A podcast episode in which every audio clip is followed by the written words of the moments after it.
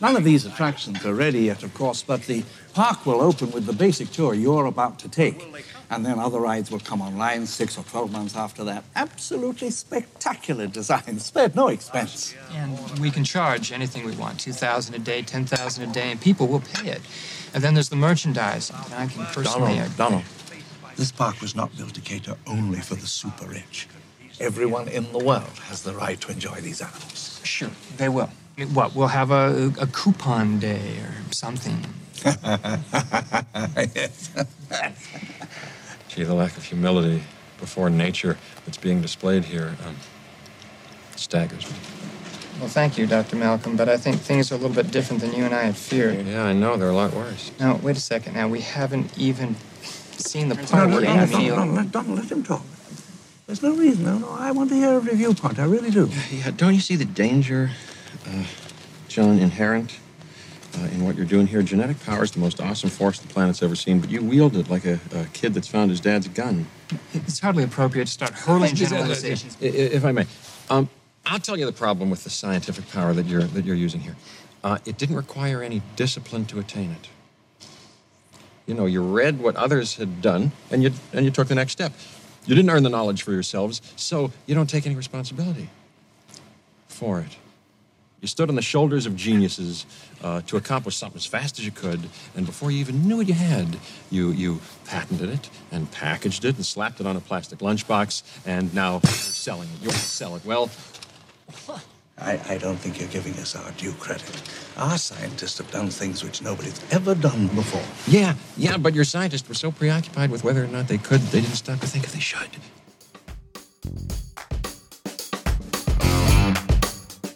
Hello and welcome. This is season two, episode two of the Point 10 podcast. And today, obviously, we're talking about 1993's Jurassic Park, starring Sam Neill, Laura Dern, and Jeff Goldblum, and featuring Samuel L. Jackson before he hit it big with Pulp Fiction, and the late, great Wayne Knight.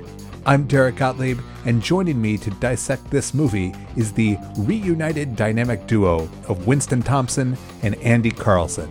Alrighty, great to see you guys yet again.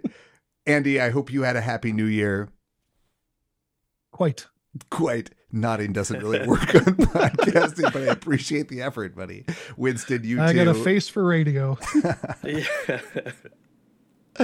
Oh man, and today we get to talk about 1993's Jurassic Park, which is a movie that I do not think that I had seen in its enti- in like anything more than snippets since I was probably in high school.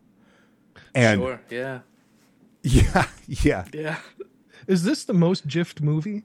a hundred percent. So like we we should we should get There's- clear about yeah. this right now that like Andy, you in particular, like you only have like three gifs that you use on Twitter, and that Ian Malcolm walking up to the big pile of shit is The cer- is, is the of most shit. often. It's that and the clown gif, whatever. It's, it's never not uh, uh, applicable. Sure. I also I also love the uh, the the the Sam Neill uh, dropping his sunglasses in awe. Oh yeah, Uh, Sure. also a very strong strong GIF. yes, But yes. Do you guys remember the first time you saw this movie? oh Jesus, do I ever? Hmm. I feel like I let off first last time, Winston. So you should you should go. Well, I mean, so I- I'll jump in then. That's that's that's fine. I mean, so as I think back to the first time that I saw Jurassic Park, I mean, it was one of these movies that, I mean, it, it was like one of those movies that you kind of beg to see, right? So I was young enough that. Um, you know, my parents were involved in the movie watching experience, and um, it was just like the perfect I was just sort of at the perfect age, uh, just sort of young enough to be terrified uh, by the scary scenes, but old enough to be trusted uh, to navigate them well, relatively well. Um, and you know, you kind of have this, you know, as a, as a sort of a, uh, you know, uh, kid coming into adolescence, uh, as I was at the time that I that I first saw the film, you know, you kind of have this kind of holdover of that kind of earlier life fascination with dinosaurs that so many young kids have, uh, and here it was, you know, dinosaurs uh, made made real. I mean, in the scene where you have. Um, you know, uh, uh, everyone sort of t- just discovering, uh, and you as the audience member discovering uh, that this is a theme park full of dinosaurs, and they start talking about, you know, commodifying the experience, and you know, so how much are we going to charge? You know, it doesn't matter what we charge; they're going to pay it anyway. I mean, that was a commentary on all of us because you know we were watching this film, and it felt like we were visiting this theme park of the impossible. And so, you know, as a as a relatively young child watching this, I just remember, you know, going. Uh, uh, I think my mother took me uh, and a good friend of mine, and I mean, we yeah, we were just completely completely in awe, blown away, uh, talking about it for weeks after seeing it, uh, and also I've got to you know just disclose. Completely terrified that there was a velociraptor, you know, around the next corner. So, yeah, yeah, yeah, just a, a completely formative experience. Uh, which is a completely irrational fear, not necessarily because velociraptors don't exist, but because like there's nothing you can do if if it you is around do the corner. anything, so, like, right? What's the I point? mean, so in in look, I'll just I'll just very briefly say that that sort of uh, early scene in the film where Sam Neill uh, is talking about you know at the dig site talking about how dinosaurs uh, you know sort of turned into birds and so forth, and you have that that precocious kind of uh, uh, jerk of a kid, uh, kind of you know uh, you know big turkeys, right? And then Sam Neill gives this this monologue about how the Velociraptor finds you, and he pulls out the claw and he sort of pantomimes at uh, you know opening this this child, and I'm sure my mother must have thought, like, what have I gotten, you know, myself into? Uh, and she was right because those were the thoughts that I had, you know, leaving the theater. Uh, I'm not safe from velociraptors. also just be and not to delay Andy's formative experience too much, but on that note about that kid being like giant turkeys, I happen to live in this like suburban neighborhood which is beset, plagued even by very aggressive flocks of actual wild turkeys. It is not an uncommon oh, thing for me to be walking my dog with a big stick in my hand because they will they will come after you and they are like literally every time I see them I'm like wow living dinosaurs. It's like Sure. I, I watch Yeah. them chase ladies down the street who are like walking their dog. It's like a, you're like whoop. Well, glad somebody is distracting the short velociraptors, the short, stupid, loud velociraptors. Sacrificial neighbors. exactly. Hey, you like neighborliness, you know. Andy, tell me about your first experience. Well, I um Yeah. I, I'm I'm just brought to mind of uh, the the famous webcomic XKCD, um, and I think one of the one of the very first XKCD comics uh, is a it's, it's like a like a one panel diagram of like you know me after watching you know the caption is like me after watching Jurassic Park and like every window and door on the house is like labeled with like a threat level for possible velociraptor entrance. Of course. Uh, I mean, and so Yes. I guess just I guess what strikes me, you know, and you know, as, as I and I say that uh, to echo my what I'm going to say now, uh, which is I'm just kind of flabbergasted by the degree to which my own experience of watching this movie for the first time mirrors so much of what you've said about your experience, Mm. Winston, and what I've heard from so many other people. Um, and I did not come into this movie uh, the for, for the first time with a um, so the con in, in context uh and i i guess i'll i'll I'm nothing but tangents tonight i'm sorry but Love it. i i can't i cannot believe that this movie was released in 1993 I know. that i just had to double check but that was so Yeah. for derek for you and me that was the summer after eighth grade yeah, that's right. we had just we had just finished middle school uh, we were not in high school yet you know and i so I, I i saw this for the first time with our mutual friend uh, joseph gifford barry Mhm. um who is is a you know wonderful guy i've known him since birth um we you know have a long long and storied and occasionally sordid history um in middle school, we, you know, one of our one of the kind of points of connection in our friendship was, um, well, there was uh, uh, powered air, powered flight and aircraft. There was, uh, you know, dinosaurs, which had been a long. We had a long running debate in childhood about uh, whether it was pronounced Diplodocus or Diplodocus. Um, and uh, in by middle school, we were uh, deep into the world of uh, late 80s, early 90s uh, techno thrillers. So, Yep. a uh, lot of Clive Cussler, Oh a lot man. of, Dale, lot of Dale Brown, a lot of Michael Crichton. yeah So I, I Mm. I did not go into this movie with any, you know, I, I had high expectations that I was going to see some big fucking dinosaurs. Mm. And even with that frame set and with that expectation, that first scene where they're driving in the jeeps and they they kind of come into that open space out of the out of the forest, I levitated out of my body when that when that brachiosaurus started walking across the screen. I was right there with Sam Neill as he hyperventilated and passed out. you know, or as his character hyperventilated and passed out and had to sit down. I was out of my mind. And- um, and that sense of awe persisted through the whole movie. Um, and so the, I guess the salient part talking about, you know, how my experience parallels uh, what you remember is that uh, Joe and I walked out of that movie theater, you know, both of us probably looked like we'd been run over by a truck, um, emotionally speaking.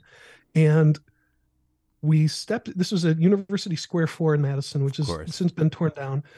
Um, you know, but as we stepped out, there was some, uh, you know, half a block away, there was some loud construction noise, like a big, you know, screech or a clang or a boom. And we mutually jumped about four feet in the air because we were so primed for like dinosaur attack. and what I and and so from there we went to the Memorial Union in Madison and we sat. I remember sitting on um, sitting on the the kind of the stone terrace steps that lead down to the lakeshore uh, by the Union Terrace, and just staring at the starlings and the seagulls and the pigeons and the swallows walking around because each one of them was so obviously a tiny little dinosaur and we it was Mm. I like I, I still come back to that memory. It was so such a potent experience. It, it might be my like single most powerful movie watching experience. Like that in terms of what made the biggest impact on me. I mean, it was just earth shattering. Um, That's that's So- incredible. I like there's no way that I can follow that with like specific levels of detail. And to be perfectly frank, I don't actually remember I, I remember the sort of affect that went along with seeing the movie the first time, but I don't remember the actual occasion in any of the that kind of detail. But I will I will just note that like both of you used the word awe, and that was also my experience. We've talked about uh, Terminator Two uh, as well here, and like I feel like the buildup for these two movies was similar. We knew that like something awesome in terms of industrial lights and magic was was in the offing, but like Terminator 2 was cool and this was something in, on an entirely different order that like that experience of i mean it's done so that that whole scene is set up so well where you're focused on sam neill. Uh what what's really amazing on the rewatch that i don't think stood out to me on the initial kind of thing is how seldom dinosaurs are actually in the movie. Like those Oh, shots yeah. are sort of few and far between, and how much work like the cameras focus on people's faces do, or like the little tremor in the water or whatever, you know? Mm-hmm. So like, you know, they make the dinosaurs look fucking great in this movie, which is an incredible mm. feat. Often, you know, when they're tearing what's his face apart, like it's done sort of behind a bush, so you don't like get like Sure. you don't see all the gore, but you also don't have, you're not responsible for the dinosaur looking great all the time. But like, it's incredible. It's incredible, and that that was my experience of seeing the movie. The truly one of the most powerful movie watching experiences of my life. The other big moment that I remember connected to this movie is when in the orchestra in which both Andy and I played in high school the day they they were like we're going to do a new piece and holy shit it's the Jurassic Park theme that we're doing I was like this is the only reason that I feel like I I have played an instrument is is to do this piece oh my god Yeah, yeah. I mean, I just wanted to jump in. I mean, we, we've got to talk about the score certainly, but I just wanted to jump in to say that you know Jurassic Park is often discussed as this film that just holds up, like the special effects hold up over time. And to your point, I think, um, well, let me say, so so it's just it exists in my mind as a film that is going to hold up. And I, you know, remember, and I think I might have said when we discussed uh, Terminator 2 that you know there were some scenes you know with that T1000 where I where I thought okay well you know we've come a long way uh, mm-hmm. you know yeah and and I remember thinking okay I wonder what I'm to think about about you know 1993's Jurassic Park and honestly in the first moment that you were mentioning here, Andy, where we see the Brachiosaurus, right? Um, that's probably the weakest shot of the film in terms of the dinosaur. I mean, certainly yeah. the awe is there, the wonder. I mean, uh, and some we, we've got to say something about how uh, much of a master Spielberg is in capturing that sense of awe, yeah. wonder, childlike naivete, and sort of um, uh, joy. But but looking at the Brachiosaurus there, I thought to myself, well you know, maybe this was great in 93, but, you know, maybe the film doesn't quite hold up as much as I thought it would, uh, you know, watching it now here in, in, in 2023. But then as the film continued, I thought, man, these dinosaurs, I, I mean, like the, the the fact that they went practical for so many of the scenes where you do have dinosaurs and uh, the human actors in the same frame it just elevates the film in such a great way. And then, you know, to the point that that, that you made uh, earlier, Derek, you don't actually see the dinosaurs very often. Uh, uh, you know, when they are CG, it's just kind of fleeting, or it's these big wide shots, or it's at night, or it's in the rain, or at night in the rain, or uh, there's a bush that's strategically placed. But man, they just sort of extract every bit of quality out of uh, what they are able to, to do uh, to kind of tell this this fully um, you know fully uh, believable story. I, I just you know again uh, on the rewatch the first scene I thought well I might not be able to to, to suspend uh, disbelief, but then as the film continued on, I thought uh, you know this could have been made uh, tomorrow. Really. Yeah, and like it, it's so classic Spielberg as well. The attention to detail yeah. effects, like all the all the little things that have to be exactly right or that that are that are relatively cheap and easy to do that create the sense of verisimilitude the way that yeah. uh, the T-Rex's pupil contracts and dilates the way like that's not a difficult effect if you're going to like do that but it's like you're like holy shit I'm looking it at a real elevates, thing yeah. Yeah exactly. Oh the velociraptor's right breath, breath on the glass you know that yeah. kind of stuff you're like that's it. We don't have like yes. It's just perfect little details that like really like maintain the illusion. Mm-hmm.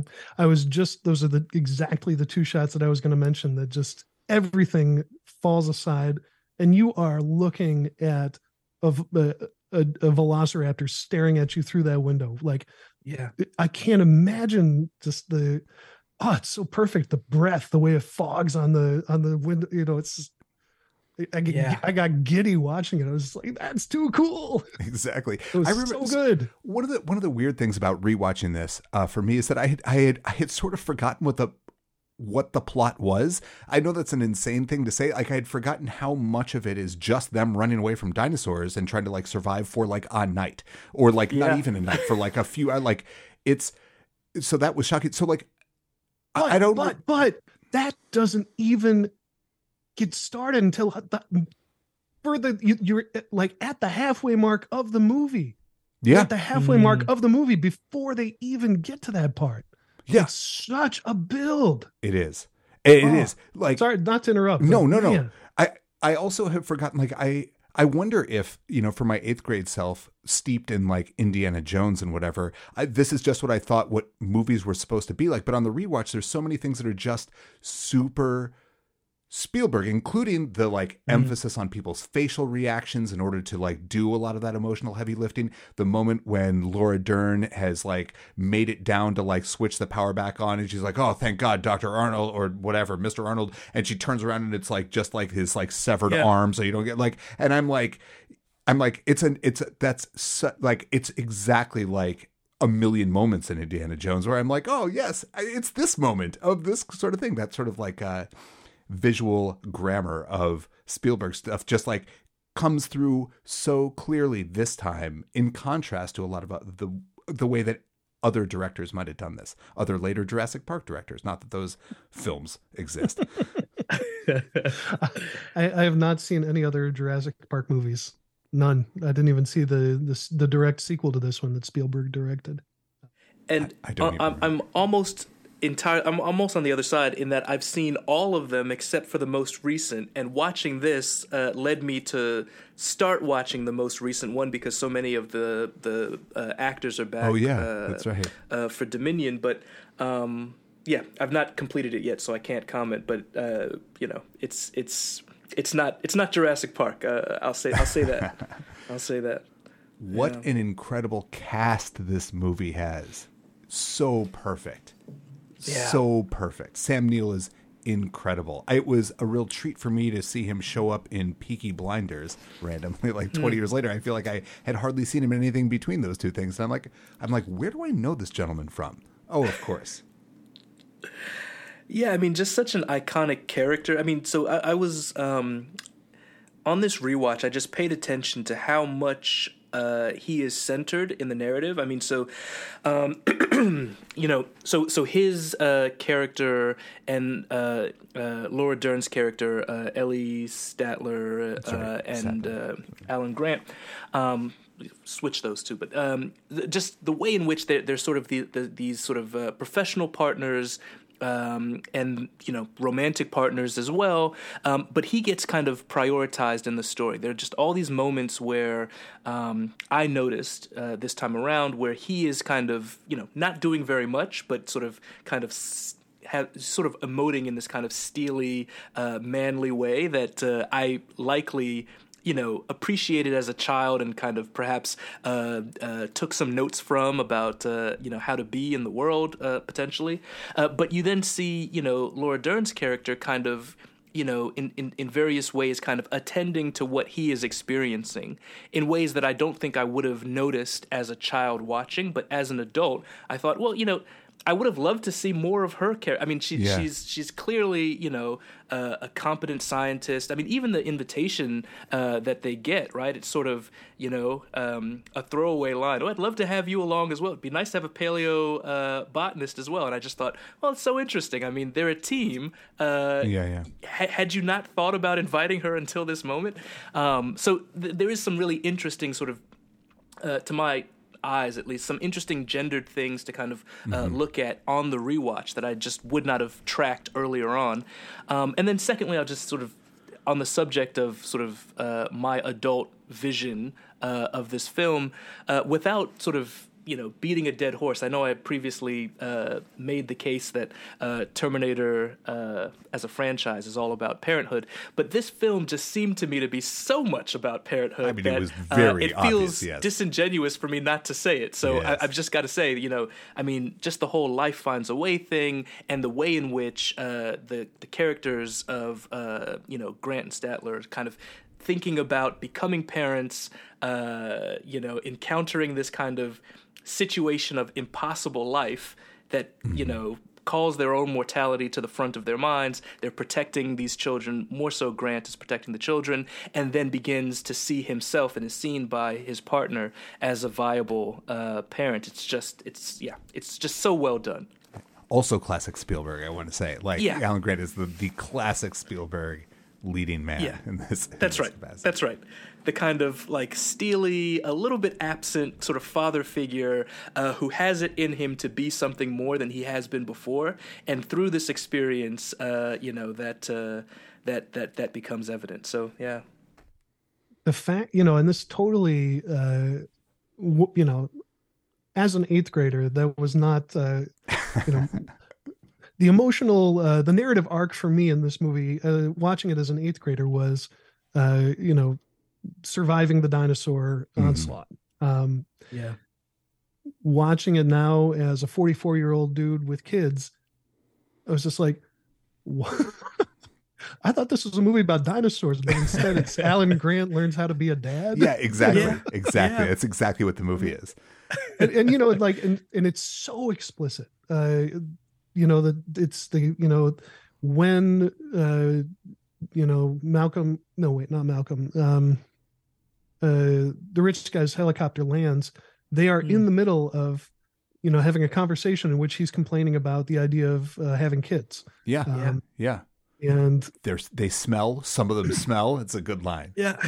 yeah and you know at the, the at the end you know these you know he's learned not only how to keep these two young people alive but he's also learned how to emotionally connect with them and how to you know enter into some vulnerability in in terms of Yeah. relating with them and um it clearly he's gotten over some of the smell issues um but it it was just so um it was just so right up front it was uh it was just a Absolutely. really kind of a it was right on the edge of being off-putting uh, to be yeah, exactly. Yeah. Yeah. Yeah, it was it was that sort of in your face. I, I feel like this is a, sort of a rare movie that that I, I feel like there's so many movies who are sort of like marketed at kids or like young adults that will also throw in jokes that like the parents will get so it'll be entertaining for them as well. This is one of like the the experience that I'm hearing from both of you and that I definitely also experienced on this rewatch is like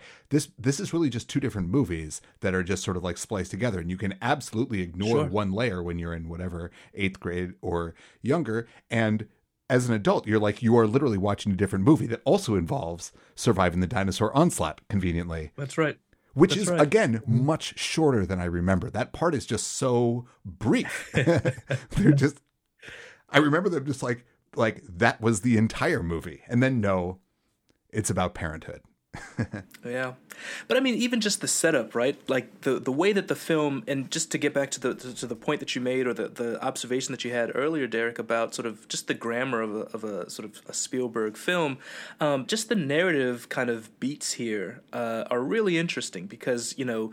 The first scene of the film, if I'm remembering correctly, the first scene of the film is this scene where you get everything, right? I mean, uh, by which I mean to say, you get the thrills, you get the the sense of danger, right? That you don't actually get the dinosaur. Uh, Yep, you yep. get the sort of the hint of the dinosaur. You're teased, uh, and so you've got that wonderful hook there at the beginning that lets you know no matter what's you know going to happen for the next uh, little bit of time.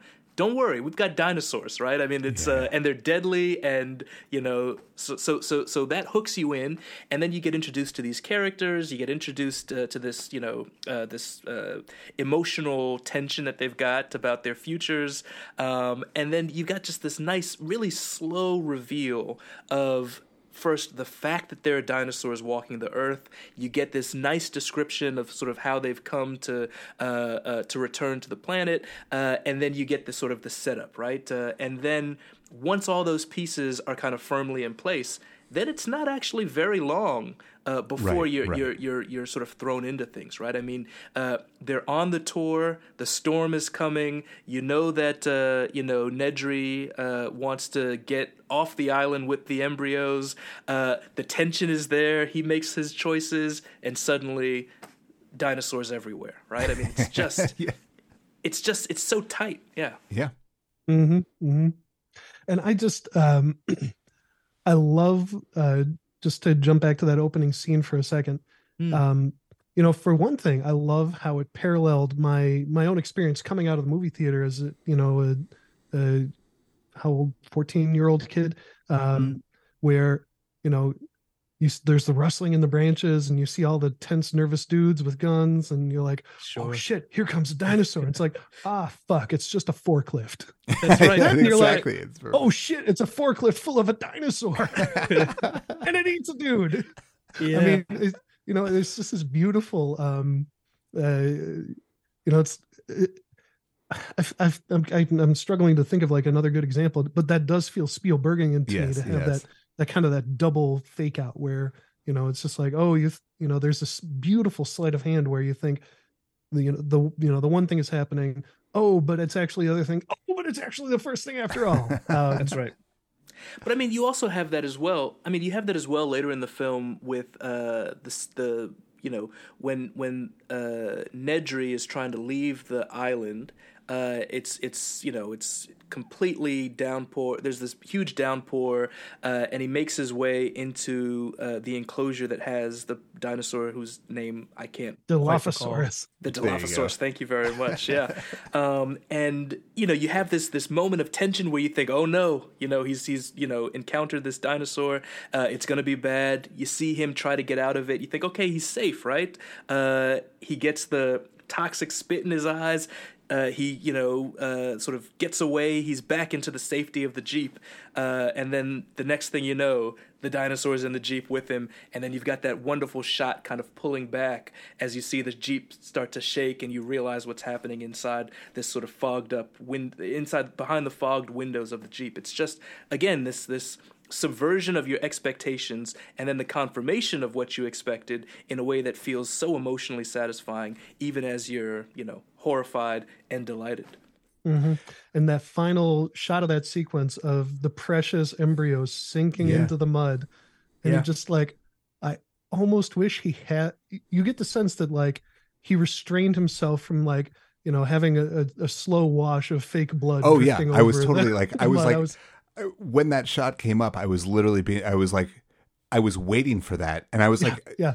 do I not just not remember that there's blood in the scene? Or like I'm like, oh, there isn't blood in the scene. That's weird. I was yes, it was it was you know that the grammatical expectation of that being there. Here's the thing that is that was really different for me on the rewatch that like I don't remember from uh the first time at all is like how obviously fucking terrible of an idea it is like the idea of Jurassic Park to everyone except Hammond. Like yeah the the guy who ends up whatever his name is Mr. Arnold is like the very first time he talks he's like we should we should not be doing this like he's brought he's brought in he's brought in the lawyer who is very concerned about like the sort of safety of that kind of thing and Sure. Malcolm and Sattler and Grant and like within seconds they're like nope this is Yeah. this is not going to and like Hammond is trying to talk them into it.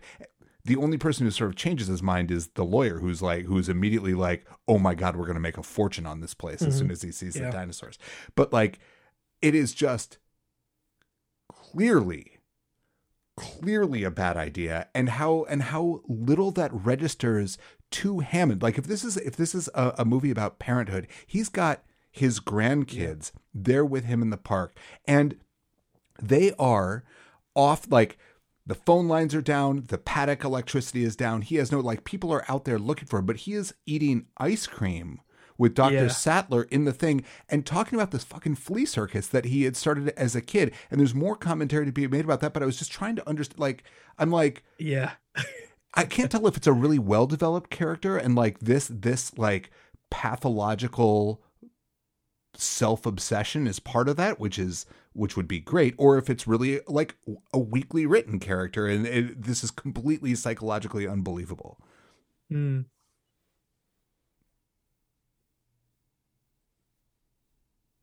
I think uh, I would err on the side of uh, uh, it's a well written uh, example of a the degree to which uh, money and prestige ins- ins- insulates a person from consequences. Um, You know, and I, I actually I loved that ice cream scene Mm-hmm. because it was like this is a man who is used to being he brought fucking dinosaurs back to life Yeah. and now he can't do a fucking thing except sit on his ass and eat ice cream because it's going to melt because the power's out because everything just went to shit and Yeah. you know there's this, this it's this beautiful uh comeuppance um you know and and the, the wistfulness with which he's describing his humble origins um Yeah. you know I, I thought there was really some some actual pathos there Sure. um Mm. you know and um you know it's this this is a man who uh, who is he's a, a broken man in some in some aspects and the degree what surprised me what i didn't remember is they when they finally you know escape after the uh if if you'll pardon the expression the uh the deus rex machina uh, finale Sure. Yeah. and they've reconvened Still satisfying to see though. oh it's great it It's- i love it's it just it's completely yeah. I, I, I just had to, that that pun has been rattling around in my brain all afternoon i just was waiting to drop it um Of course. they uh i'm sure i'm not the first one but um but they get they get in the jeep to get to the helicopter and um grant's you know kind of action hero dry witticism is uh, Doctor uh, Mr. Hammond, I've I've decided I I do not w- wish to endorse your park, and Sure. he says, neither do I. Yeah. Yeah, great. And then they all and then they all fly off in the helicopter together. I thought he died. Mm. I I did not remember his character living, and I think that's because he died. He must have died in the book. I think he died in the book version. Um, but I I did not remember that he lived. Um, Interesting.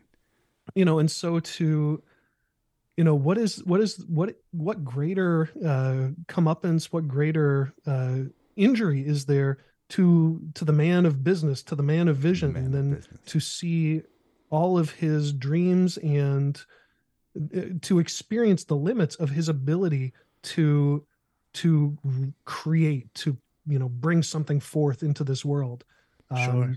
you know and just that that scene of him gazing into the amber head of his walking stick Mhm. which i don't think we'd ever seen before was you know a piece of amber with the you know Yeah. the, the mosquito in it um Mm.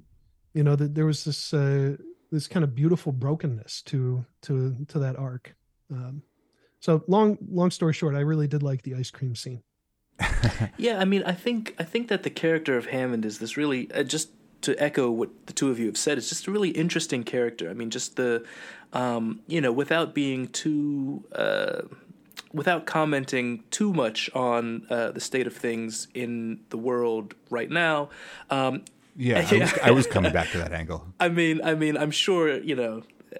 I, I don't need to connect those dots for people, but just watching him, you know, this time around, I just thought to myself, what a like, just such arrogance, right? I mean, Yeah. again, like the in, the way in which wealth can, uh, wealth and, and power can insulate, um, just such arrogance to, uh, you know, uh, bring all of these uh, these creatures back to life, and it, it's almost as though it didn't occur to him uh, that things could go this poorly. I mean, again, uh, he's about a year away from opening the park, uh, and you know, effectively losing power to the park. I mean, of course, I know that Nedry, you know, has uh, there's this sort of pardon the pun, but a perfect storm has happened in which there's a literal storm and Nedry has turned off some of the security features. But uh, you would expect that there would be, or at least I would expect that there would be redundancies uh, Sure. when you're. I mean, there's a there's a literal T Rex here, and um, you know this guy's got uh, to to the point Derek made it. This guy's got his grandkids out there uh, in a jeep that doesn't that doesn't have locks on the doors. It's just it's completely ridiculous, and um, and I love it for that reason because it gives such an insight into the arrogance of this person uh, and the way in which you know his desire to create um, sort of is is is matched by his desire to control, and it doesn't occur to him that his creations cannot be controlled. You get that wonderful scene where he he's talking to uh, B.D. Wong's character, and he says, "You know, why didn't you tell me uh, that the uh, that the egg was going to hatch? I insist on being here, right? Yeah, they yeah. they imprint on me, and it helps them uh, to sort of to trust me more uh, later on." And I just thought, how arrogant could you be to think that you know? Uh, uh, touching a, an, an egg at the moment of its hatching uh, is somehow going to create a velociraptor that'll be uh, receptive to your commands. It's just, it's, yeah, it's for that reason. I just, I, I really enjoyed sort of thinking about Hammond's character and the choices that he made in this film.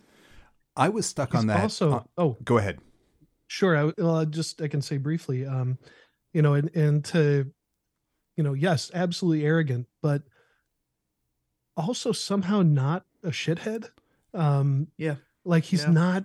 He you you. I found myself like liking him. You know, Yeah. in in a re, like you know just even the scene where at the beginning where he's introduced and he's sort of you know rum, rummaging around their trailer like he owns the place but with genuine charm and with genuine sure. openness and you know you're just like okay, you're clearly a big arrogant dick, but you know, I kind of, I kind of like you. I, I Sure. You know, there's some it's- it's- charm there. Yeah. there's some charm, and I think, um, you know, maybe to, you know, I hope this doesn't go too far in connecting the dots to some of our current, uh, Sure. current circumstances, but like, you know, holy shit, a rich guy with an imagination. I know. Yeah. Mm. What's where? Where is that? That is miss. You know, all the rich guys these days do is like, you know, see who can get the biggest, who can buy a bigger yacht.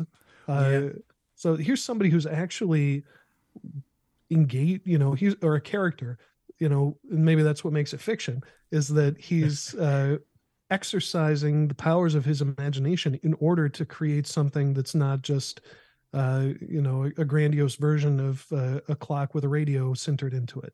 So, Sure. and that's the thing. Like, this is the part that I find myself most interested in coming back on this rewatch. So, like, in that scene when he's eating the melting ice cream across from Dr. Sattler, he's telling the story of his, uh, up of his humble origins when he arrived from Scotland and he had this flea circus and he would charge admission and people would like insist that they could really see the fleas like operating this kind of thing and he says the thing about it he's like i wanted I wanted something that wasn't an illusion. I wanted it to be real. And I'm thinking about like all of these books that have come out uh, recently. Uh, Jonathan Levy has this great Ages of American Capitalism, in which he has this whole chapter on what he calls humbug, like the P.T. Barnum uh, idea that like you just need to create illusions for people and like you can like the illusion becomes real in this way. Sianne Ngai has uh, the theory of the gimmick, which just came out as well, which is like similarly oriented in that direction. And like and it's hard for me to look at stuff like the collapse of FTX or something without like without being like Sure.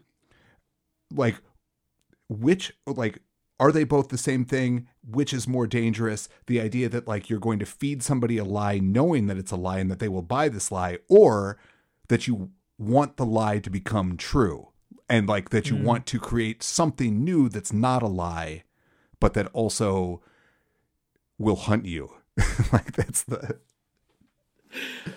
Yeah, but I, you know, even still, I mean, it's it's interesting, right? Because the character, I mean, so I know we're we're sort of you know uh, now uh, opining about the choices that this character made, and maybe the character, you know, hasn't been written written so fully that we can that we can do this. But I mean, imagine a version of this character who had, uh, you know, created the park with, you know, the the herbivores, right? I mean, just you've just got the herbivorous uh, dinosaurs in the park, and sure, right? I mean, as a part of the scientific arm of this enterprise, you recognize that you'll sometimes uh, encounter DNA from uh, from carnivorous dinosaurs, and then perhaps you know you you you, place those elsewhere uh, uh, for study and for uh, uh, you know for so forth. But uh, the fact that he's got them, you know, he's got he's got the, the, the goat that, that's raised on the platform for uh, for the T Rex, as though you can just kind of trot out the T Rex uh, for for for the observers, the visitors to the park.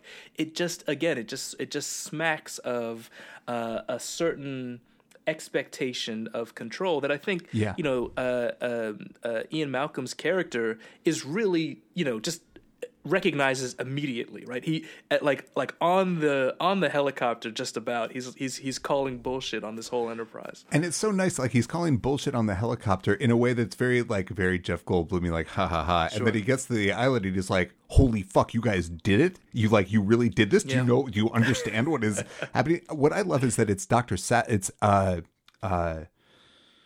Uh, yeah, it's Dr. Sattler who gets to actually deliver the line. Ian Malcolm has so many good lines about the limits of science and stuff, and she's the one who gets to say to Hammond, uh, you were never in control. That was the illusion. You know, like yeah. the most devastating statement of that uh, Yeah. whole. Well, and the the whole setup um that he's trying to, you know, get some uh, you know, an authoritative uh, green green light, you know, stamp of approval on the safety and efficacy of the whole thing after a dude has been gruesomely eaten to death by freaking dinosaurs. you know, it's just like, maybe that was a sign. Maybe that was a sign that you know if you keep going down this road, more dudes are going to get gruesomely eaten to death by dinosaurs. I don't know. yeah I love so it's been a theme. I yes, the whole set of about like here's what we're going to do. We're going to get a couple of paleontologists, a couple of dinosaur experts, and we're going to get Ian Malcolm, who is just described as sort of like an academic or an intellectual Yeah. rock star, a mathematician is what he is. Yeah. and like he's, chaotician. what'd you say? Yeah. He, he's a chaotician. A Chaotician. That's exactly right. I like I- honestly watching this. I, one of the big themes on this podcast, I realize, is about like recognizing the way that uh, cultural products of like the 1990s then go on to sort of inform and shape the way that we experience stuff. And it was hard for me not to look backwards and be like, "Is this what Malcolm Gladwell thought he was going to do? Is that is that who he was trying to be? is that is that is that where we get a lot of the the stuff that they cover on if books could kill?" You know? That's So- interesting. Yeah. so that's that that was sort of uh that was amazing to me like but the idea that they just bring all these characters in and the, the, these characters the people who are like most likely to be awed by what they will see and also the most likely to be like wait you yeah this isn't good. this is not going to go the way that you think it is is it, it's mean- really incredible Yeah, no, it, it it just like the the the the you know the selection of these individuals is really interesting. I mean, on this rewatch, I was thinking about how odd I found it that you know Grant and Sattler uh, just they they just they don't know what's you know what's on the island right they um they're they're enticed by the promise of uh, additional grant funding and let me say as a child watching that scene completely over my head as an adult who was also a faculty member watching the scene i was thinking wow three years of, of grant funding that's wonderful right um, but uh, you know that's that's that's right. That's right. Take me to this island. Um, but but it's interesting to think about the way in which that that would not have been. Uh, that would not have, have ruined the suspension of disbelief in 93 that these folks at the top of their field would be unaware of the fact right i mean so they're at a dig site looking at dinosaur bones and there are literal dinosaurs walking the earth and they have no clue about it right i mean the way that things happen nowadays, there would have been a build up, there would have been a cover story on, you know, uh, you know, on the fact that you know first that we're cloning animals and that we've uh, f- found out this new technique to extract DNA from uh, mosquitoes and amber and. And the fact that none of this is on their radar, that they know of of, of, of, of, of literally nothing until they're in that they're they're you know in the jeeps uh, uh, looking out at the Brachiosaurus uh, was just amazing. and Yeah. like and even within the logic of the movie it doesn't quite like it's it's such a secret that like top scientists in the field don't know about it but clearly Yeah. competitive researchers know about it who else is hiring nedry to like ex- like That's right. people know. It's not it, it's not like a tightly locked down secret. So it's Yeah. somewhere the chain of communication is broken between like top scientists in the field. But yeah somebody in like one of the workers today would be like click with the little iphone and like and just be like be like i am not kidding. This is a dinosaur. Seriously. I mean, there'd be there'd be websites, and I know it was '93, but nowadays there'd be websites about dinosaur sightings. There'd be overhead footage. There would be, uh, you know, comparisons of the different types of dinosaurs. There'd be leaks. There'd be, uh, you know, there'd, there'd just be so much information, right? I mean, Yeah. uh, imagine, you know, I, yeah, I mean. You know, Disney makes a movie, and you know about it like five years in Yeah, advance, right? Yeah. Uh, there's no way that it would have been a secret uh, that there are dinosaurs walking on the planet. that would have been but that would have been a key and- part of the promotion in fact in That's a right. year ago and, That's right, that's right. 93 you like you wouldn't have facebook you'd have to go to That's like right.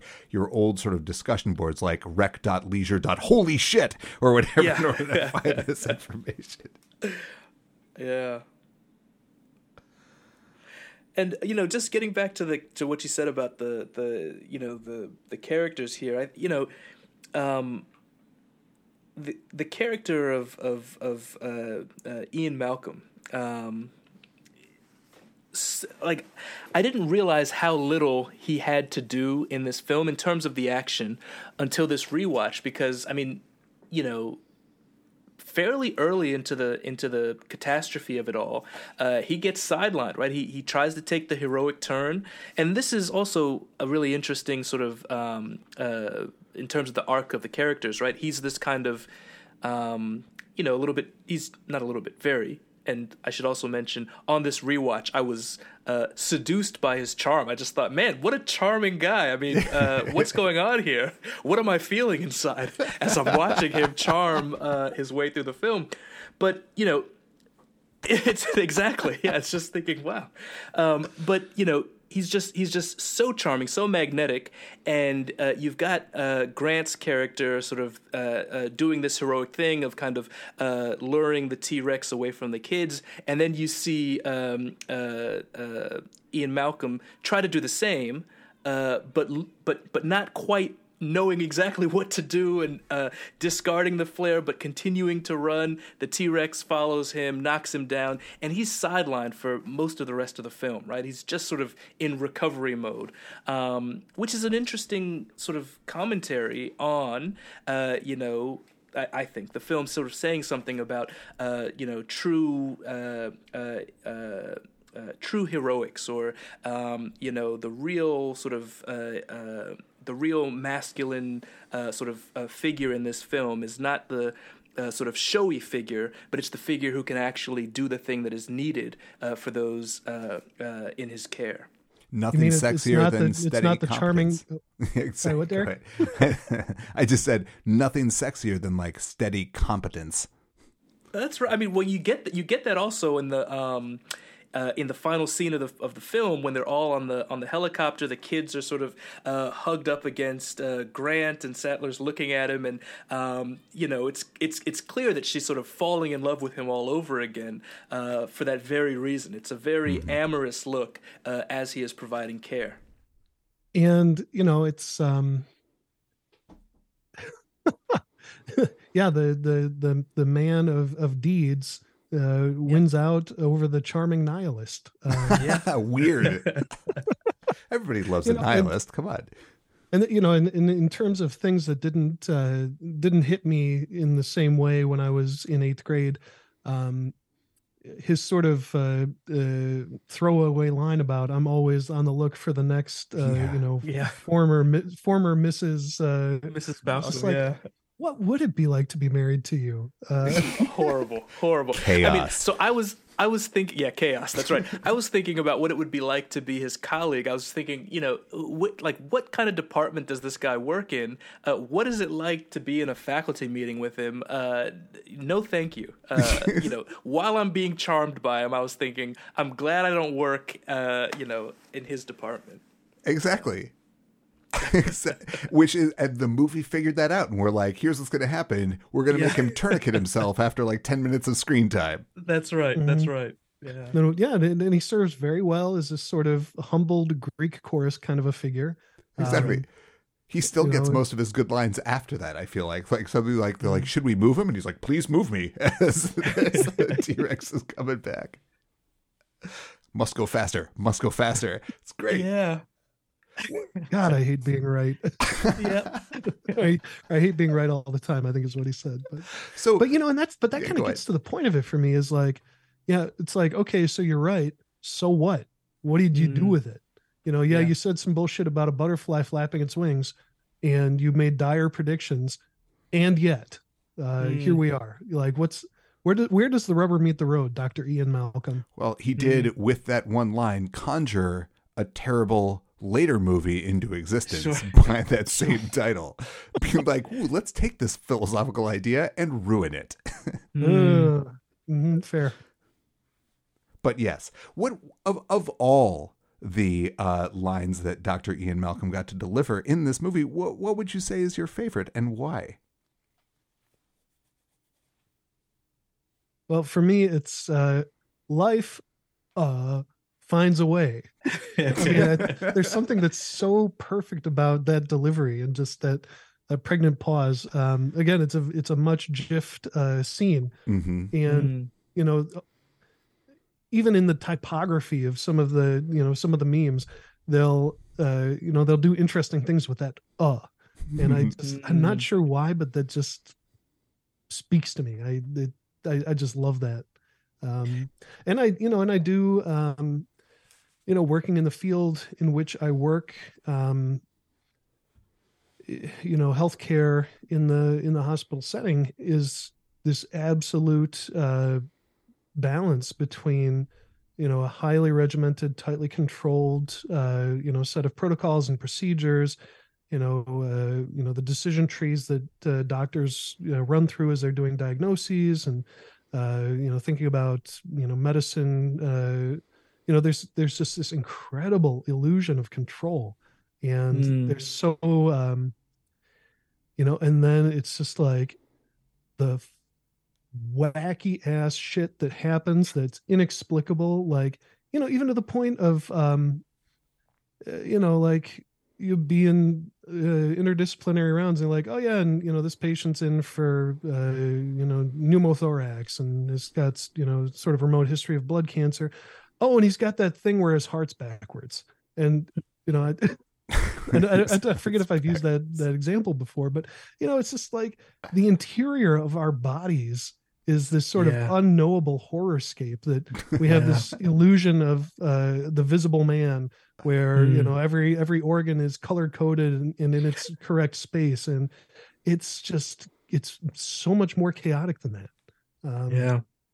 and so I guess that's the long version of uh, life uh, finds a way. It's like, yeah, it sure does. And it, not always in the ways that we would prefer.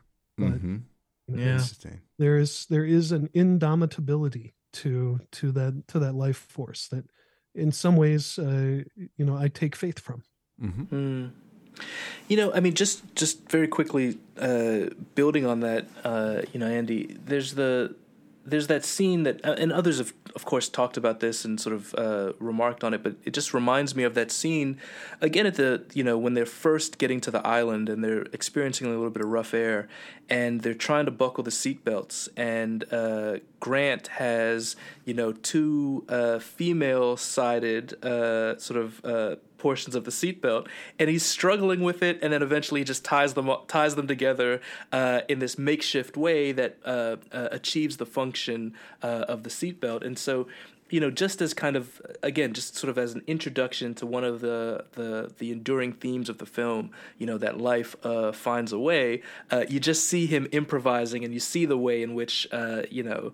Um, this system uh, that is that is engineered or or is purported to have been engineered uh, to to to fulfill a particular task is just kind of you know it's just it's just playing jazz right it's just kind of uh, figuring out uh, what's gonna what's gonna take it from here to there uh, in a good way. Um, but to, to answer the question about uh, uh, favorite lines, I'm actually going to uh, subvert the question and say that there's a line in this film that um, that I think about.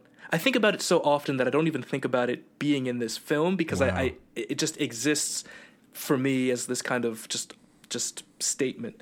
Um, and I caught myself uh, saying it today. So as a kid, my sister and I used to say this back and forth to one another. And uh, earlier today, we had lunch together, and I went to her office, picked her up.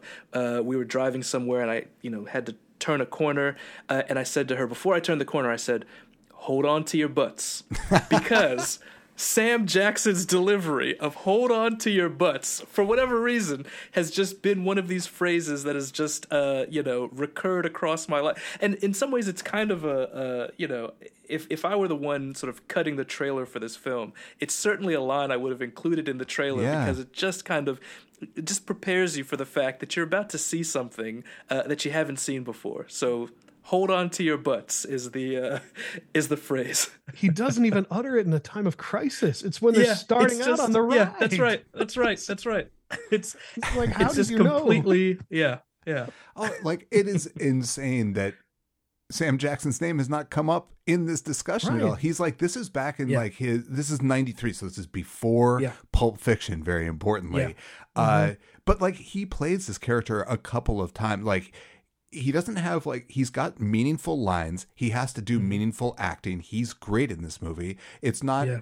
I, I can't believe I'm going to make this comparison, but it's not unlike his role in like Deep Blue Sea, which is like which is also like scientist monster film, like blah blah blah. Sure. But Mhm.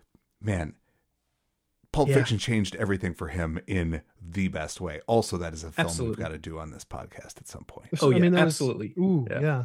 I, he was yeah this was when he was a character actor you Yeah, know he, yeah. he was one of those guys like you know you knew his face but Mhm. um you know and, and actually winston you you emailed earlier this week the the obituary for um oh what's the actor's name who uh played the Dr. psychiatrist Silverman, yeah. Dr. Silverman in the in the Terminator movies.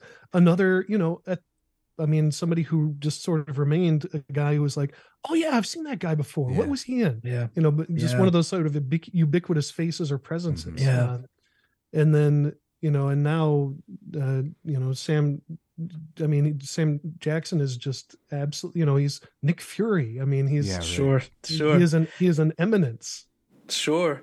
And when you watch when you watch Jurassic Park, I mean, I could have you, could almost forget that he's in the film, right? Like if someone were to say to you, you know, who's your favorite actor in Jurassic Park and and and the response is uh, you know, uh, Sam Jackson, you've got to pause for a moment to kind of think, well, was he in Jurassic? And, Yeah, but yeah, exactly, He's right. got this, you know, he I, it's, yeah, he's got this wonderful uh, wonderful role as the kind of voice of reason on the side of um, you know the park and facilities and so forth. Uh, kind of a counterpoint to Nedry's character, and in some ways a counterpoint to Hammond as well. But um, yeah, just just yeah, a terrific, uh, terrific, terrific character. Uh, t- he's he's he's too brief. You know, his his time in the film is too brief.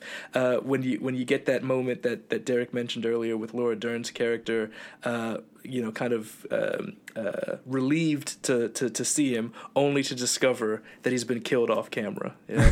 yeah, exactly. and I, I I will confess I came I came into this conversation ready to uh, to bemoan that uh, you know to you know to bemoan and bewail that fact of you know, what an unfair end for Sure. you know a great character and a great piece of acting but Yeah. then uh, in you know one of the little you know news uh, news nugget articles that I was reading uh, in you know kind of a, a half-hearted stab at preparation for uh, for this conversation I did read that um, his off-screen death was necessitated by uh, uh, apparently there was a hurricane that kept him from okay. um, from from traveling to uh, to that uh, uh, to the shoot when they were when they were going to film his actual death scene. So Oh, I- I, I, was kind of relieved to see that like okay, this was you know because like yes, this man deserved better than to end up as a you know severed prop arm you know Sure. for a jump scare. sure, Yeah. sure, sure, sure. Oh, I, did, I had never heard that. It's interesting. Amazing. Amazing. I Well, Derek, I mean, yeah. What what's what's your favorite uh, Ian Malcolm line. Like Yeah. here, my actual confession on this uh, point is that I too am going to subvert my own Okay. question, but not for any legitimately good reason. It's simply that like all of the Ian Malcolm lines have just now flown out of my head. So if I'm not no. going to say must go faster, must go faster, which is also great. I, I have to say that like my favorite line in this movie is that one, like the Dr. Sattler line that I had not remembered. You never had control. That was the illusion. So much of the movie, I think, turns on that Yeah. uh, on that question about and like again, in in 1993, I just thought it was awesome. Now I am like in the process of like writing lectures for this like doctoral class on education reform and I'm like and like so watching watching Jurassic Park weirdly through the lens of of people being like ooh but if we just like can goose teacher effectiveness this much then like 19,000 more dollars in fucking lifetime earnings 50 years from now I'm like Yeah. life finds a way Listen. so I, um, oh God. So they got, uh, so I, I work uh, as a chaplain in a hospital and I, I'm in a, a leadership role. And the chaplain department is kind of part of a larger department that includes social work and case management. And as part of an effort to expedite uh, discharges and kind of improve productivity numbers, they've got uh, you know uh, lean management trained uh, business consultants coming in to uh, Sure. dissect all of our actions for productivity and i I, c- I could really go in a lot of i could go to a lot of places uh, talking about the the the dangers of of that lure of uh, the illusion of control the desire Mm. for efficiency um but i i I, I just will note that, that that strikes me in a personal place. Sure. Yeah. Sure. I Mhm. bet. I bet. Yeah. What do you you know what uh, what exactly happens when you try to uh, streamline uh, an ineffable personal spiritual connection into uh, you know a, a productivity uh, metric spreadsheet? Um, Yeah. I remember It's like not it- it- pretty. there's a weird like I always sort of like I have this image. It's weird how like the the people that I associate with this like uh urge towards sort of model based control all come from the same sort of educational background. I mean, I'm talking about like MBAs, consultants, that sort of thing. They're like I like it is always difficult for me to sort of imagine in the abstract who exactly these people are and like what their life experiences have been like. I was at a I was at a conference um relatively recently and only because like uh, a friend of mine, Jay Plasman, was at this uh, conference and it was uh, like hosted basically down the street from me. So I was like, I was at this sort of like uh, reception hosted by uh, a center right think tank.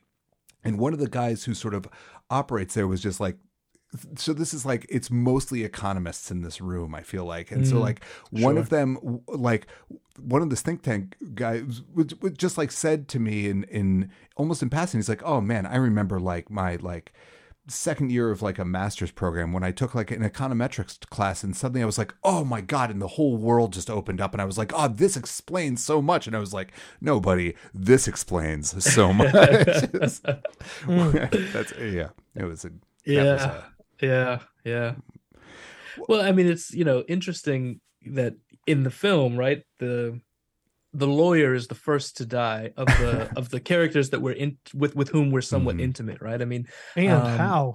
yeah and you just get that that iconic uh uh death there on the toilet i mean my goodness so yeah the film does have something to say about the sort of Mhm. um uh yeah unwaveringly business minded uh approach to uh uh yeah to the It- crisis It's really interesting. It like also has now, something to say about uh, cargo shorts. But yeah that's right like it's what's interesting to me is that like it was lawyers. I mean, and it was lawyers in the mid '90s. I like we have Mhm. recently done Independence Day on this kind of thing. And like there's that there's Yeah. that little line where he's like, where the guy's like, "Oh, I gotta call my mother. I gotta call my lawyer. Ah, forget my lawyer. Whatever." It's just like Yeah. it's just an unnecessary cheap shot. And here, like the Mhm. lawyer is the one like that. Like the the businessy model is in the lawyering profession whereas i think that would have that would move Yeah. now or would have moved now yeah in 2023 it's a it's it's a different profession certainly right Yeah. yeah So I, um, if if you all will will uh, permit, um, th- there's sort of a question that's been rattling around in my brain as we've watched uh, these last four movies, and you know the one that you missed, Winston, was of course Twelve Mhm. Monkeys, but you know they're Sure, all yeah. very much of a piece um, of. Uh, uh, I wish I could remember the guy's name so I could give proper citation, but um, a commenter on uh, uh, Jamelle Bouie's Twitter feed uh, Hmm. lifted up movies at this time as uh, as being sort of uh, m- you know movies of the end of history. yeah You know, in, in the Mhm. Francis Fukuyama sense. mm-hmm. And Sure. you know, this is we've talked about it before. This is you know the the the, the Cold War is over. Uh, Mhm. there's a sense that there's no you know what are the enemies? What are you know what what fills that vacuum? Mm-hmm. um and i so i guess this is, is kind of, a, of akin to um uh, 12 monkeys in that there's a sort of a, a biological uh, enemy Mhm. that, that fills the vacuum or Mm-hmm. um you know or a hubris you know we are we are victimized by our own hubris um Mm-hmm. How how do you how do each of you see that uh, this movie in conversation with these other uh, these other three movies? The terminator the 12 monkeys and the um shoot what was the first one we we we saw? Uh, matrix. Yes. Mm-hmm. yeah you know it's a great question. Yeah. Yeah right. Yeah. No, I mean it's it's it's such a great question. I mean, I think that um, part of what what and maybe this is me kind of coming back around to answering Derek's question uh, uh, by sticking to the syllabus, but um, you know. Uh, uh, Mal- Dr. Malcolm's got that line where uh, he says, you know, you didn't think to ask whether you should, right? You you were asking whether you could, you didn't think to ask whether you should, and I think that's such a, a really interesting uh, note at a time where you know previously, right? Uh, the question was, what can we do? and this kind of marks a kind of a shift into what should we do so the, the, the sort of the the limitation being one of value one of ethics instead of one of uh, capacity uh, yes. or technological uh, uh savvy i mean because you know they've created life here right? They've they've they've reversed an extinction. Um, and so in many ways i think the audience is meant to kind of wrestle with um, you know here we are uh, in the you know getting right into the, the midst of the 90s uh, things are great. They're only going to get better. Um, spoiler alert they get worse. But mm-hmm. uh, the, the, the thought that things are just going to get better. And so you know we're not going to be bound by um, you know, feasibility, uh, um, uh, but we, we, we need to kind of have checks on ourselves uh, that are ethical in nature. And so I think, you know, the film does try to offer something, uh, you know, for those of us approaching the end of history. Uh, namely, they tr- it tries to give us a sense of how we ought to self govern. Um, uh, in the absence of nature governing us in the ways that it might have in previous generations. Yeah. Uh huh. That's like, I I had not. This is this movie. I think of the ones that we have watched. Um, I think is the least explicitly concerned with sort of end of history things. And I think that's partly because of who Steven Spielberg is as a director and a writer. He is like he's mm. he's so he's doing something that's just so continuous with uh, Hollywood genres that it's like that it's much easier for me to see this movie in that light than in an end of history thing. But also, like, I think a great deal about this particular. Like, the end of the this end of history frame is really quite explicitly the framing of this podcast in general and the search for new enemies, all that kind of stuff. So it's interesting to think of these four movies that we've done in that mm. uh, context as well. Um,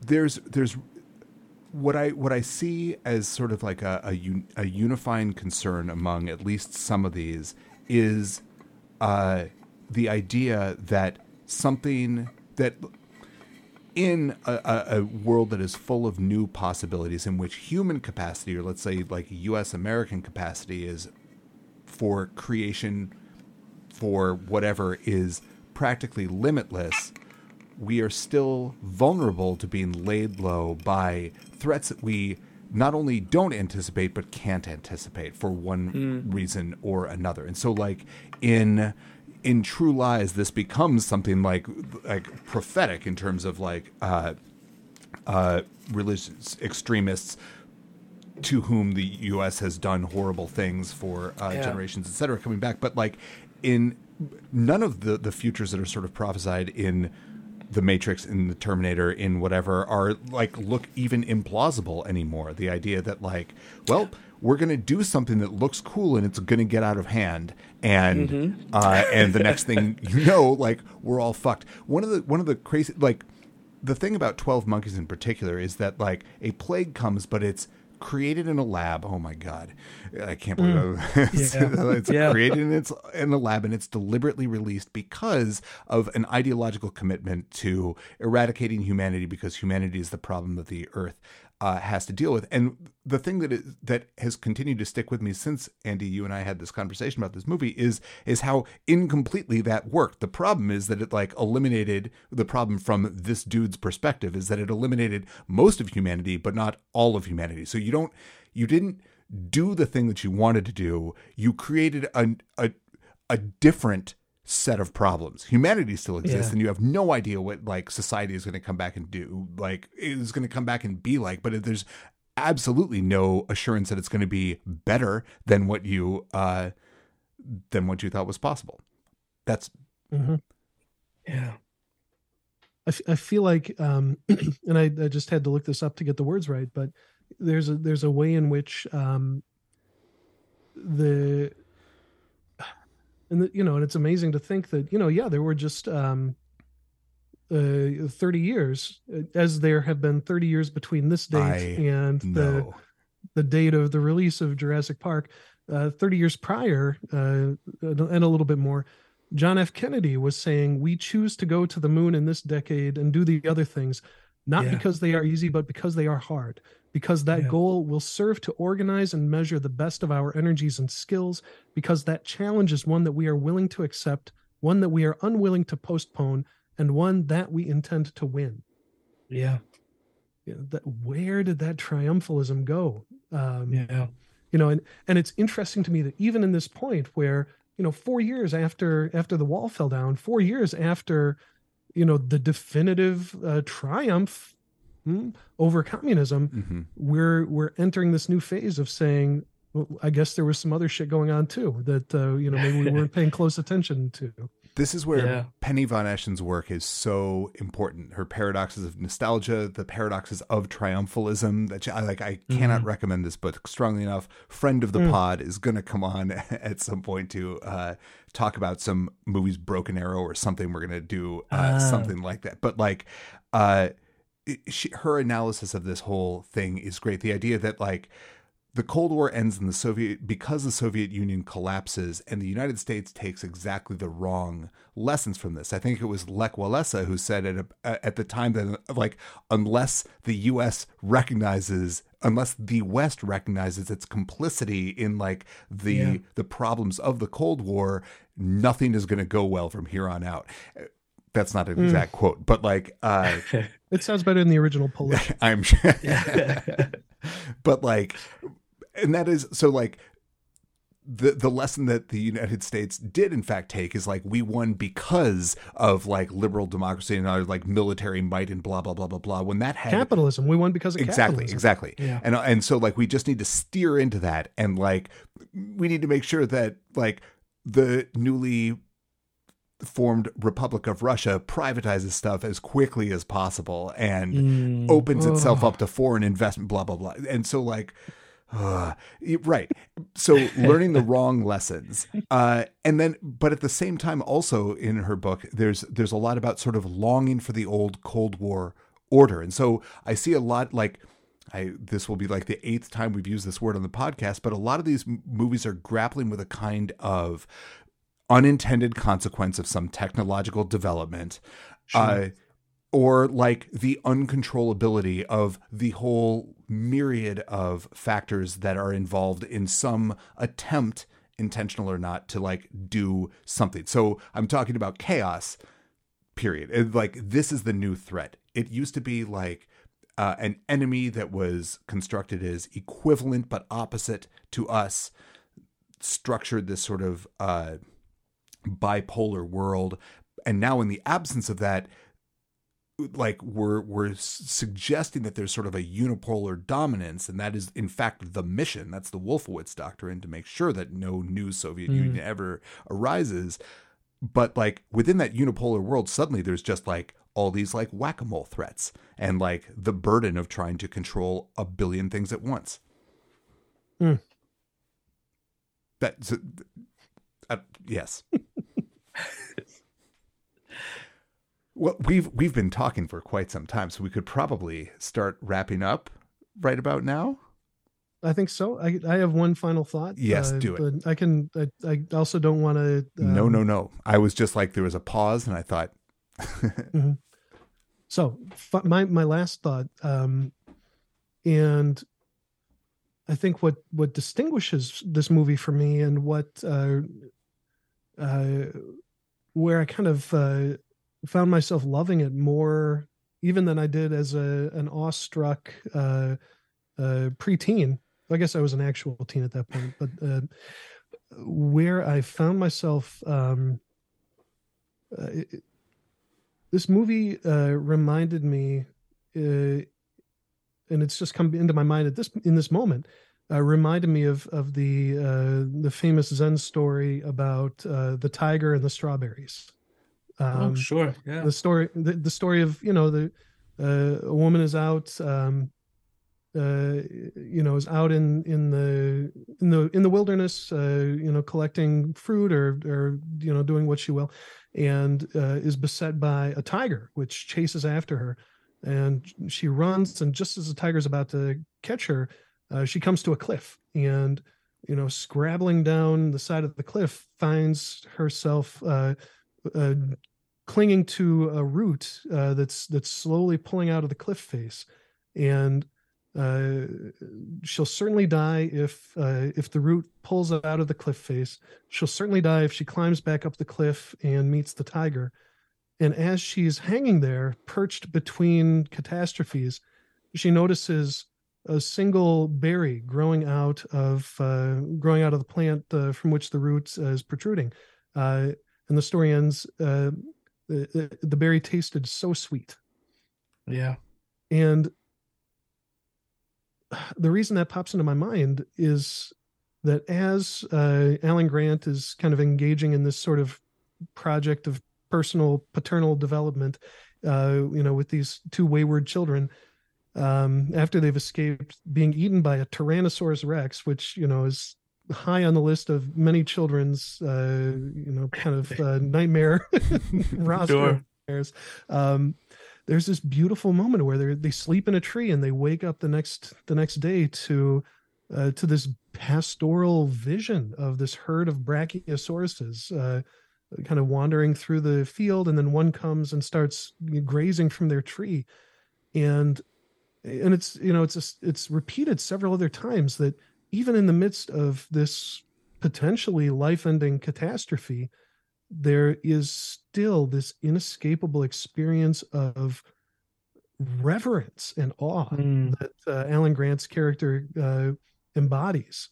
You know, and in the logic of the film, he very well could have ended up electrocuted by a 10,000 volt uh, security fence. He very sure. well could have been uh, messily devoured by velociraptors. He could have been crushed by a falling dinosaur skeleton.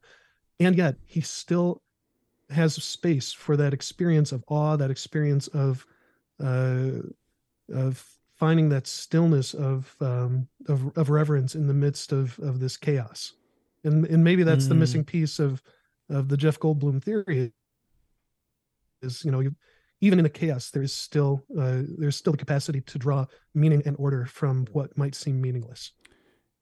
In fact, that capacity, yeah. I'd say, or that experience of reverence and awe, is the organizing is just an organizing principle by which chaos does like ceases to be chaos and i'm like trying to describe sort of like phenomenologically our everyday sure. experience of living is basically what i'm saying is like the threat of chaos is like occurs when that organizing thing falls away for whatever reason we talked about it we've talked about in earlier uh, conversations the experience of the death of a child or something like that being being one of those things in which the yeah. world loses its topography goes flat mm. it is the, the profound in addition to the sorrows the disorientation i don't experience that or i don't think of that in terms of chaoticness but the the idea that anything could happen or anything could be meaningful and yet nothing is meaningful is related, maybe.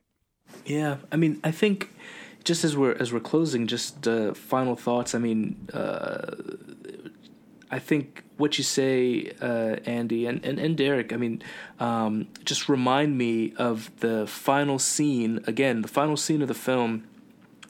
Uh, after they've they've made their departure, they've made their getaway, and uh, Alan Grant, you know, has just been uh, reappraised by uh, by his partner um, in this moment where he's sort of hugging the two children, and he uh, looks out of the window and sees a flock of birds flying.